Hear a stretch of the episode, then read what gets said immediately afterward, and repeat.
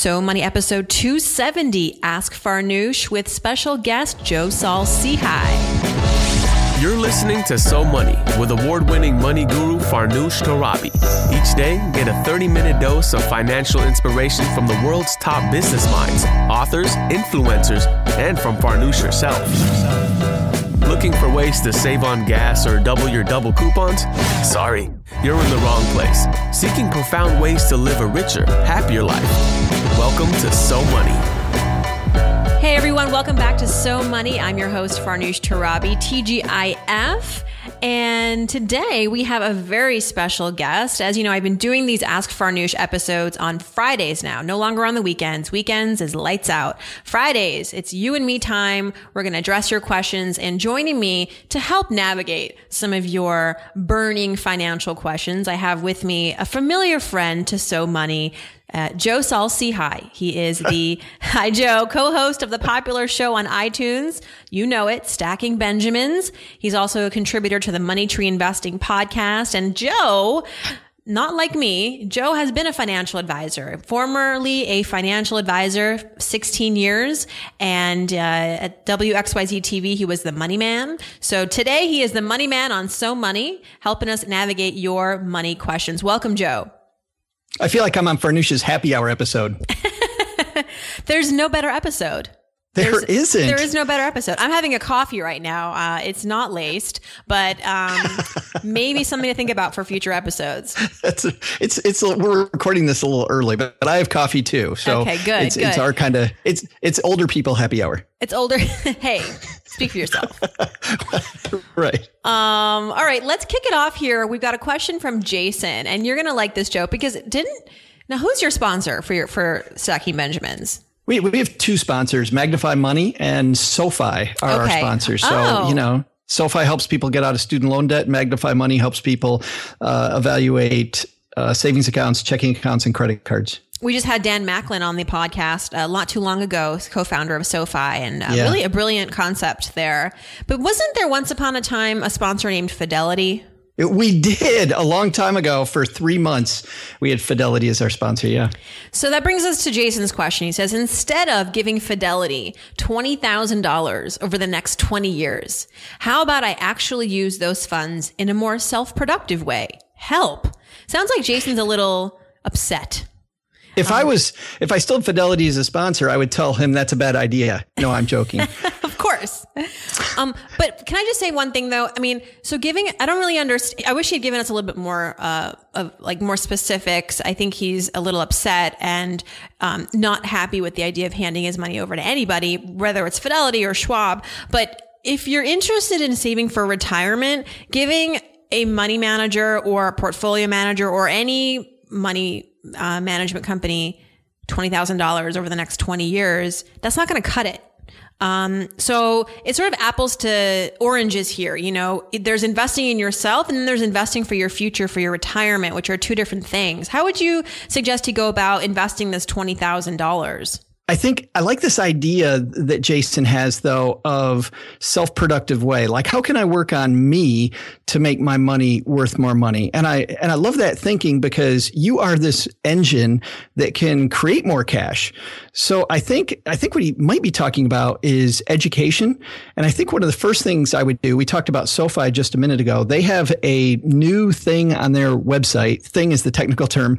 Uh, it's an infographic that shows the return on investment investment of education. It's it's a return on graduate school education, return on on uh, undergrad education. So I think I think looking at something like that to see what the return on education would be, and combining that with what Jason really wants to do. You know, I mean, I'm 47 years old. I want to figure out what I'm what I do when I grow up. Um, but but I think he puts those two things together. He's he's on the right track. I agree. Although I would say that in, in conjunction to investing in yourself, using that money to either go to grad school, get educated, learn a skill, even travel sometimes has great ROI, that you are also attentive to your long-term needs, retirement, although you might be only in your 20s now or 30s, I'm guessing, it's, uh, it's going to creep up, right? And you know this, Joe. I'm sure a lot of your, um, your peers and people older than you who are approaching retirement are feeling like maybe they should have started saving a little sooner. They could have saved a little bit more. So nothing here says to me you should not be saving for retirement. And and you know what? Don't go with Fidelity if you don't like Fidelity. right. There, there, are plenty of ways to to get that uh, compounding interest working in your behalf over the next 30, 40 years until retirement. But but do try to keep both goals uh, working simultaneously. And can we peel that back for a second, Farnoosh? Because I love this thing, and a lot of people may not have heard of it called the Rule of 72, where it's this great, just pen and paper way of figuring out what your money's going to be worth. So let's talk about what the education is Jason going to need to replicate to equal uh, $20,000 over the next 20 years. So let's say he earns 8% on that money. You take 8%, you divide it into 72, and that means his money's going to double every nine years. So if he gave them $20,000 over the next 20 years, that 20,000 is going to double twice. So that 20,000 is going to become 40,000 in nine years. And in 18 years, it's going to be $80,000. So when Jason's doing, and you know, a lot of people do these apples and oranges comparisons. If he wants to do an apples to apples comparison, whatever that education is to make it worth the same amount of money, it's going to have to be worth about 80,000 bucks. Brilliant. I didn't know SoFi had that kind of projections too. That's pretty cool. Yeah, it's pretty neat. All right, that's great advice. Let's turn to Carrie. She says, uh, Here's another young professional. She works for a Fortune 300 company. I love that because, you know, there's so many tiers. There's 500, 400, 300, 100. Stacking Benjamins. I don't know if you know this, Farnoosh, but Stacking Benjamins is a Fortune 8,000. Yes. Oh, company. Oh, we're Fortune 7,999.9. So, oh, shoot. I yeah, did make that list. Snap. Um, she says, like many of your guests, I'm not fulfilled by my job. It's a soul crushing feeling. I work 12 to 18 hours a day. Jeez. She only has four days off a month. Wow. Um, I want to do something else. Yeah, you think? But she says, I'm lost as to what I would do if I quit. Everyone tells me I have unlimited potential if I stay. Well, of course they're going to tell you that, Carrie but I'm not sure it is work it is worth the personal cost. I don't know how to move forward. I do have over a year's worth of expenses the savings. Can you recommend a life coach for confused young professionals or can you offer any other advice? Wow. Well, I wouldn't necessarily say go hire a life coach. That would not be my first advice to you, Carrie. I love the fact that you have over a year's worth of expenses. You know, when I got laid off from my job in 2009, also somewhat unhappy, but too scared, too chicken to leave and be entrepreneurial. I got laid off, but you know what saved me was having a year's worth of, um, of, of my expenses tucked away. And in that year, I was able to explore new opportunities, try new things, take risks. And that's what I would say to you. Um, maybe don't quit your day job right now, but as you are looking to transition and with this cost, with this savings cushion tucked away, start looking into other areas of uh, of the world of the marketplace that would bring you happiness. You know, when you think about what little Carrie envisioned doing with her life when she was 12, 13, 14, is that lining up right now? Is that matching up? If not, go back to your little self and see where you actually dreamed of of arriving and maybe that's where you have to return you know sometimes we discover our passions a lot early on in life but yeah. then things get in the way you know, uh, expectations get in the way, the system gets in the way, finances get in the way. So try to do a little of more self exploration in the next couple of months. Take maybe some classes, um, start reading some good blogs, start meeting with people. I know your job's really busy, but if this is, if you're going to, you know, give yourself like six months to come up with a strategy. And even if it means cutting back at work and they're going to hate you for it, oh well, because you're leaving. you don't want to burn a bridge. Don't burn a bridge, but you know what? Don't go crazy either. Um, don't meet every expectation. Um, do what you have to do to keep your job and keep your paycheck. But in the meantime, start exploring elsewhere. What do you think, Joe? Uh, I think that's fantastic advice, and I would only add two things. I would, I would, and I love the fact that Carrie has. Uh, I think her soul's in the right place, right? I mean, she's already starting yeah. to think by asking. The way she asked this question says, "I'm already exploring." So your advice fits that perfectly. I would only add that she should go back and listen to your interview with Tess Vigeland live from FinCon because Tess was in. You know, she wasn't in a soul crushing job, but she knew she wasn't in the right place and uh, that's a fantastic interview, Farnoosh. And Thank I think you. that well, it, and then maybe even reading Tess's book. And Tess's book just realized it's not a how to, it's just somebody who's been through that, like, uh, been through what Carrie's hoping to go through um, and talking about it very frankly about what it's like to transition out of a career and then really not have a complete plan B in place, which is my second thing. I see a lot of people, especially online, quote gurus that say, just go follow your passion and it's going to be unicorns and rainbows. I, I would prefer, as a former financial advisor, that when you decide, Carrie, what you want to do, you, you start setting up a real business plan like you would if you were going to open up a, a, restaurant. And that business plan, by the way, will probably be wrong. But by filling out the pieces of the business plan, what's my marketing plan going to be? How am I going to bring, you know, th- th- products to market? How, how am I going to price those products? What's the competition? You'll start to see the landscape. And then when you make the jump, you're going to make it more realistically than you will uh, if you just do what you're passionate about. I hear way too much talk about Oh, what yeah. I'm passionate. About. Yeah, you want to be passionate, but you also want to have a clear idea of the road ahead. Absolutely. And coming up on So Money, speaking of that, on Monday, actually, I have an interview with Terri Trespicio, who just finished a TED talk about how passion is for losers. No, no, but in all honesty, that, that we, like you say, Joe, we just emphasize this passion endeavor to, to the point where people are stuck. You know, they don't feel it's appropriate to pursue anything unless they're 110% head over heels about it. Um, so one other thing I would say to you, Karen, also, I'm sorry, Carrie, is that, you know, there are ways to find out there are tests that you can take online and in person at institutes where they can test your aptitude. Oh yeah. Yeah. And, and it may cost like five or 600 bucks, but maybe it's worthwhile if you really don't know what it is you are meant to be doing. And you have been and I've, I've and you're the, the perfect candidate I think for an aptitude test because you've been stuck in a job that's been you've been fine doing and you're good at it but you don't love it. And what aptitude really tries to excavate is what your strengths are but also what you're you know really excited about. And and uh, that kind of that convergence. So look for that online. There are like free tests online but if you really want to you know get the institutional test there are all, places are for that too but it is going to be a little bit of money. Well, well, and on that note, there's this thing they used to make called books, and this and this book uh, that's out What? there that's been a bestseller for. I know that. What's this book thing you're talking about, Joe? what color's Uh, my uh, parachute that one Yeah, I mean the one that college. The reason that thing's been a bestseller is because it's resonated with so many people, right? It's been a bestseller forever. They keep Yeah. redoing it and updating it. So maybe it's time for Carrie to give "What Color Is My Parachute" a, a swing Yes. again. And you know, the author, I interviewed him several years ago. He has a new kind of, uh, he's, ve- he's, I think he's in his 80s now. Um, he basically has lived off of the book. Can you believe it? That's, that, that's amazing.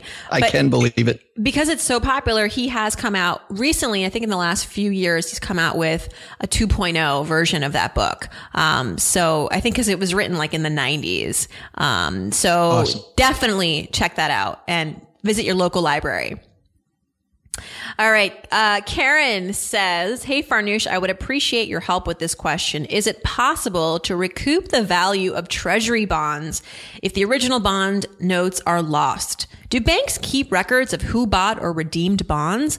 Many years ago, my dad bought some bonds, but we haven't been able to find any paper record, no bond notes or receipts. Is there anything we can do? Joe, I have no idea. Well, I got to say, this is the one question that I thought I had an idea, but it's been a long time. It's been six years since I was a financial advisor. So I had to dig back in and look. And here's, here's the thing, Karen. I'm a little confused by the language in your question because when I think of treasury bonds, I think of things like T-bills and notes, which are larger scale bonds. Now there's also double E bonds. So it's really going to matter which one you're talking about. So let's start with double E's. When it comes to double E bonds, it's really cool. If you go to the Treasury Direct website and click on the double E section, you can actually fill out a form for lost bonds. And if you give them as much information as possible, it can be as little as your name and your social security number, but hopefully there's some record. It doesn't look like there is in, in Karen's case. Um, there's a good chance that they have a record of your bond and they can print out new ones When it comes to treasury bills and treasury notes, that's going to be different. There is no actual piece of paper. And a lot of people don't know this. Like sometimes people, Farnoosh, you know, get a stock certificate when they buy a stock. There's no such thing when it comes to T bills and T notes. So in that case, what happens is when you buy the T bill or the note, you actually fill something out that includes the bank account you want your money to go into. And when the bond matures, automatically that money returns to the account. So either in, for her dad's case, it either has already been returned or at some point in the future when it comes due, that money will be returned. But it's an automatic thing. So that money will show up in whatever account that he listed. And that website again is treasurydirect.gov. That's right. Yeah. All right. Good luck, Karen. Annie says, Hey Farnoosh, what is a good target amount to keep in your checking account? My husband and I have finally broken the paycheck to paycheck cycle. All right. Yeah. Woohoo. And have enough money to cover our bills and some left over. We leave a cushion in our checking account out of fear of an accidental overdraft or for automatic bill pays, which we don't monitor closely. But I worry that the excess in our checking could be put to better use. Thanks for your advice. Really enjoying your podcast. Annie, well, you know, what? I'm toasting you right now virtually with my cup of Joe. and uh, really, thank you for sharing that. I hope the podcast has been helpful and encouraging to you and your husband as you've been working towards being financially liberated from that paycheck to paycheck cycle. Rock on. You know, I don't really have a rule of thumb for how much to keep in your checking account other than to say that it sounds like you guys are doing the right thing. You have enough in there, obviously, to pay your bills, the ones that you know are going to be coming in every month. And then maybe on top of that, another 15 or 20% uh, to leave as a cushion. Don't worry so much about uh, leaving too much money on the table in checking so that, you know, if you're, if you're leaving an extra, say 500 a month in checking, yeah, maybe you could move that into a savings savings account and earn a little bit more interest, like tiny. Uh, but it's, I would rather you, you know, give up that minuscule interest and just have the cushion because what happens is if you do have an overdraft, if you do have a bounce check, that's going to be a big fee, you know, $35, $40. So that could end up eating any potential savings yield that you would earn in a savings account right away. What do you think, Joe? Well, I, I totally agree with that. The rule of thumb I used when I was an advisor, uh, if I was working with someone like Annie, would be think of the biggest bill that you ever had to pay. And that'll be things like, uh, you know, your car having a serious problem or uh, your refrigerator dying, you know, something like that. And then take that number and go one and a half times, or if you want to be really, really careful two times. But the phrase that bothers me, Annie, Annie did a great job of getting out of the paycheck to paycheck cycle. But often people, these, those overdraft fees that you talk about, Farnoosh, those yeah. send people back into the paycheck mm-hmm to paycheck cycle. So we want to avoid those at all possible. So look to, there are so many cool apps out now. When I was at FinCon, I saw one that I'll just mention, a company called Simple. Uh, they're an online banking platform. But you know what? I think that a lot of banks now have this similar thing where you can set up your budget on the, on an app that the bank has. And at the very top of their app, what I liked, it said, this is safe money that's safe to spend. So at the beginning of every month, you earmark what I have going for, you know, for my rent, what I have going for uh, groceries, what I have going for gasoline, and then everything else is money that that is safe to spend. And I look at that number at the top and I know, okay, I'm not going to get into trouble as long as that number is a nice hefty little number. So I'd start, I'd go to your bank and I'd look for what banking apps they have and really take advantage of technology. That's great. Yeah, and I, I you mentioned um, Annie, that you guys aren't really monitoring your bills that closely. So perhaps over the next six months, you do. You know, you just get into that habit of just knowing where your money's going at all times so that you just have that cognizance. And then, and then at that point, you know, incorporating the apps will just be an extra layer of protection for you and insight. So yeah, um, t- this podcast and Joe's as well, Stacking Benjamins, um, really is a, are great resources for you as we talk and interview a lot of people behind these technologies. And so keep up the good work. Thanks for your question and congratulations. Yeah, can I jump in there one more time, yeah. Farnoosh? When it comes to, to, to the budget, a lot of people have trouble with spreadsheets, and they think, "Oh, these numbers." You know how you get rid of that? The way we got rid of it was because uh, Cheryl and I, my spouse, and I are busy people. We started when our twins were very young, having a weekly money meeting. And we would just sit down with the bank statement, with whatever bills came in that week.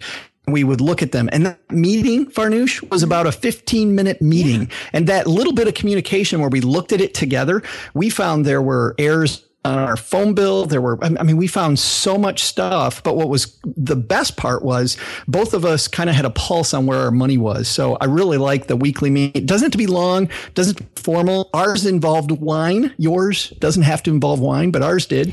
We did it, we did it during the kids' nap time. Later on, when the kids were about eight, we started involving them too, which ended up being fun most of the time, you know? So, uh, uh I'd recommend that.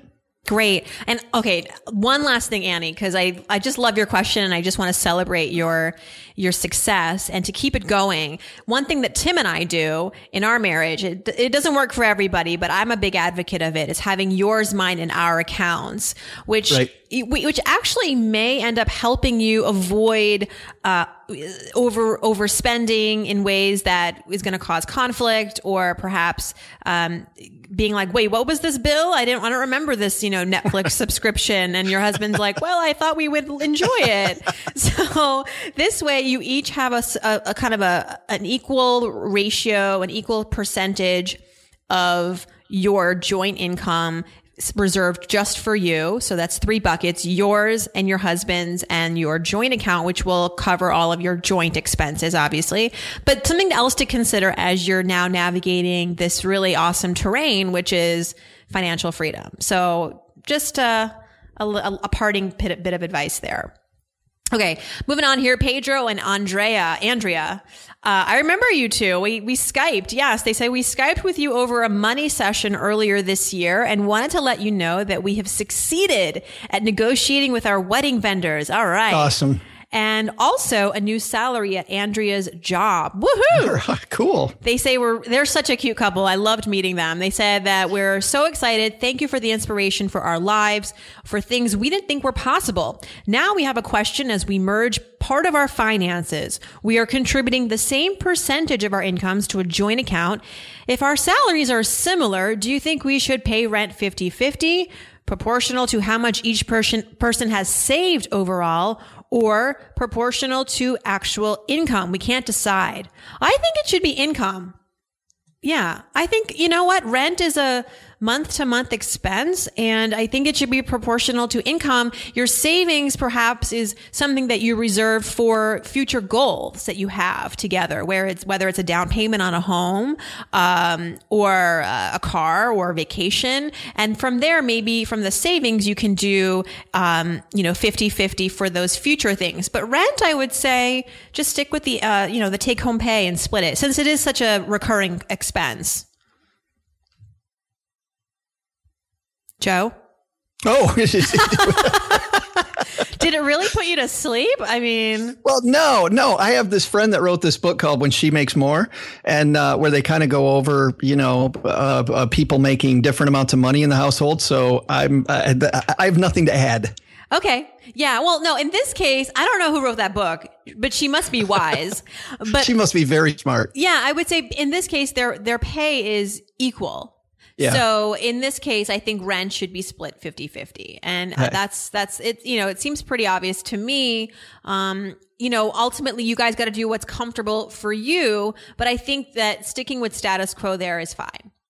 Yeah, I agree with you. At the the the piece I definitely would not do was they ask about your savings. Do not base it on the amount that you have saved. No, no, no. Um, yeah, I just think continue to save, and in the future combine that for something that you're both going to appreciate and uh, and and enjoy. Okay, Marta. Last question here. She says, "Hey Farnoosh, thanks so much for your podcast. It has had a huge impact on my life." And I'm very grateful for that. Well, thank you, Marta. This podcast would not be anywhere without the support of listeners like you. She says, I made sure that I went online to submit a review for you. It's titled Life Changing Podcast. Wow. Wow. All right. Thank you. Thank you so much. She says, vacationing comes up often on your podcast. And I was wondering what your thoughts are on owning a second home versus a timeshare in a specific apartment versus a timeshare through something like Interval International. Are these a good way to make travel or vacationing a healthy part of any budget? Love this question. Okay, well, I'll let you go. I mean, I have, I have, I'm just going to say right off the bat, I'm not a fan of timeshares. Well, well, here's the thing, Farnoosh, from from where I sit, which is that uh, most people do not understand timeshares, which is why there are so many that are sold for pennies on the dollar. These memberships get sold way later. So, you know, you get invited to this seminar, you get some type of a free thing to go. They, there are some high pressure sales techniques that these companies use. You don't understand what you're getting into. Then you're in it. You pay a bunch of fees, whether you use the properties or not, these uh, maintenance and, and upkeep fees.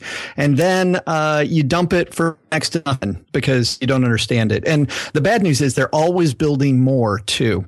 So if you're getting into a timeshare as an investment, it's an absolutely horrible, horrible thing to do. However, I have had friends and I've had clients and I've had uh, uh, people that are financial advisors that I know that have gotten into timeshares. And usually these are with the big boys, the big companies like either Hilton or Disney, something like that, where it's a big reputable company that's not going to put you in a headlock.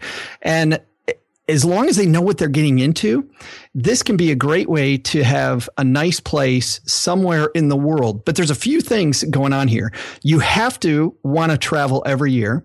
You have to be okay with understanding that your points aren't going to add up depending on where you're at. It's it's kind of convoluted. So um, I would I would say Farnoosh. Usually, I agree with you. Staying away from timeshares is a great idea, unless you're this subset of people that get it. You know, you're going to travel every year for the rest of your life or your family's going to travel, um, then it can be okay as a part of your budget. Um, and, and, you know, some of these places are nice places. Right. And I think that subset is very small though. And I, I, just actually interviewed someone on the podcast who was desperate to unload her, her timeshare because yeah. guess what? She got divorced. She bought this timeshare with her spouse. Now they're exes. And, you know, life happens. You have kids, you get divorced or you change jobs and you can't travel for a year. So just know, like you said, that uh, this a timeshare really needs to fit your lifestyle and it assumes a particular kind of lifestyle and particular goals every year. So just be aware of that. You know, I think you might be better off, um, having a vacation fund. And I recommend maybe 5% of your income every year to towards vacation and recreation every year. And then every year decide where you're going to go. And along the way try to save uh, as you buy your tickets and your in your lodging. But maybe that's a better way to go until you know for sure that your life is going to take on a certain consistency. Um, i like i like that advice because it's so much just just less convoluted you know? It is very simple to go on Hotwire or hotels.com or whatever and, and, get and get a hotel versus this, you know, 75 page document you're going to have to sign to get into a timeshare agreement. Yeah. And if you don't understand the timeshare agreement, don't sign it. It's not to say that you don't have the acumen, uh, but some, but they purposely sometimes make these documents just really uh, overwhelming. And, you know, I just signed a 10, 15 page contract the other day. Uh, and I was, I'm just hoping I didn't miss a sentence in that contract, which was a very important contract. I, am not, it wasn't for a timeshare, but, um, you know, just to say that life is busy and we don't have time to read all the fine print. And so if this is just something that you're willing to take up, just, you know, there are other ways to have a good time. And on that note, what a good time it's been with you, Joe Saul Sehy. What's going on on Stacking Benjamins? What, what do we have to look forward to this winter? Oh, we're having a lot of fun. We've changed our format slightly. We've made it more uh, Tonight Show e in our basement kind of way. Our show's live from my parents' half finished basement. We we are have moved to weekly themes. So every week we have a theme, or maybe we're talking about retirement this week, or maybe we're talking about like Halloween week. We'll talk about scary financial planning things. We're gonna we're going to to go with that. I'm I'm really excited. Every year around Thanksgiving, we always have uh, Bridget Carey from CNET on talking about what the hot new tech toys are, like what's going to be cool. Uh, we also have uh, Brent Shelton from Fat Wallet on talking about everything that's not tech, like what's what's the cool new stuff there. I, I love that because you know as much as I love finance, I also love buying new toys and and those are fun. And at the end of that week, the day after Thanksgiving, we have our annual board game episode where we have some uh, some big board game geeky person on who talks about what the cool board games are to take to grandma's house for nice. for the holidays. Yeah. Wow. Well, I'll be tuning in for sure. And by the way, do you have the new iPhone? Are you are you one of those you know people who waits in line or is right to rush to order? No, you know what's funny? You know who I am? I'm the guy that likes to read about all that stuff. I never buy anything. I, I, I read about it nonstop. We've had Bridget on our show every year from CNET, and I listen and I think, oh, that's so cool. That's so neat. Uh, the big investment I've made tech technology wise is I finally a year ago bought a Sonos system for my house and nice. we added a couple speakers at a time. And I love just being able to turn on a speaker as I go into a room and turn it off using my phone. Um, it's a, it's a fantastic toy. Probably not worth it though. I would, really? I would have to, I would have to say as a former financial advisor, the amount of money I paid for that versus, you know, versus what I could have done with that money otherwise. Yeah. What I need to buy, what I want to buy is the Nest.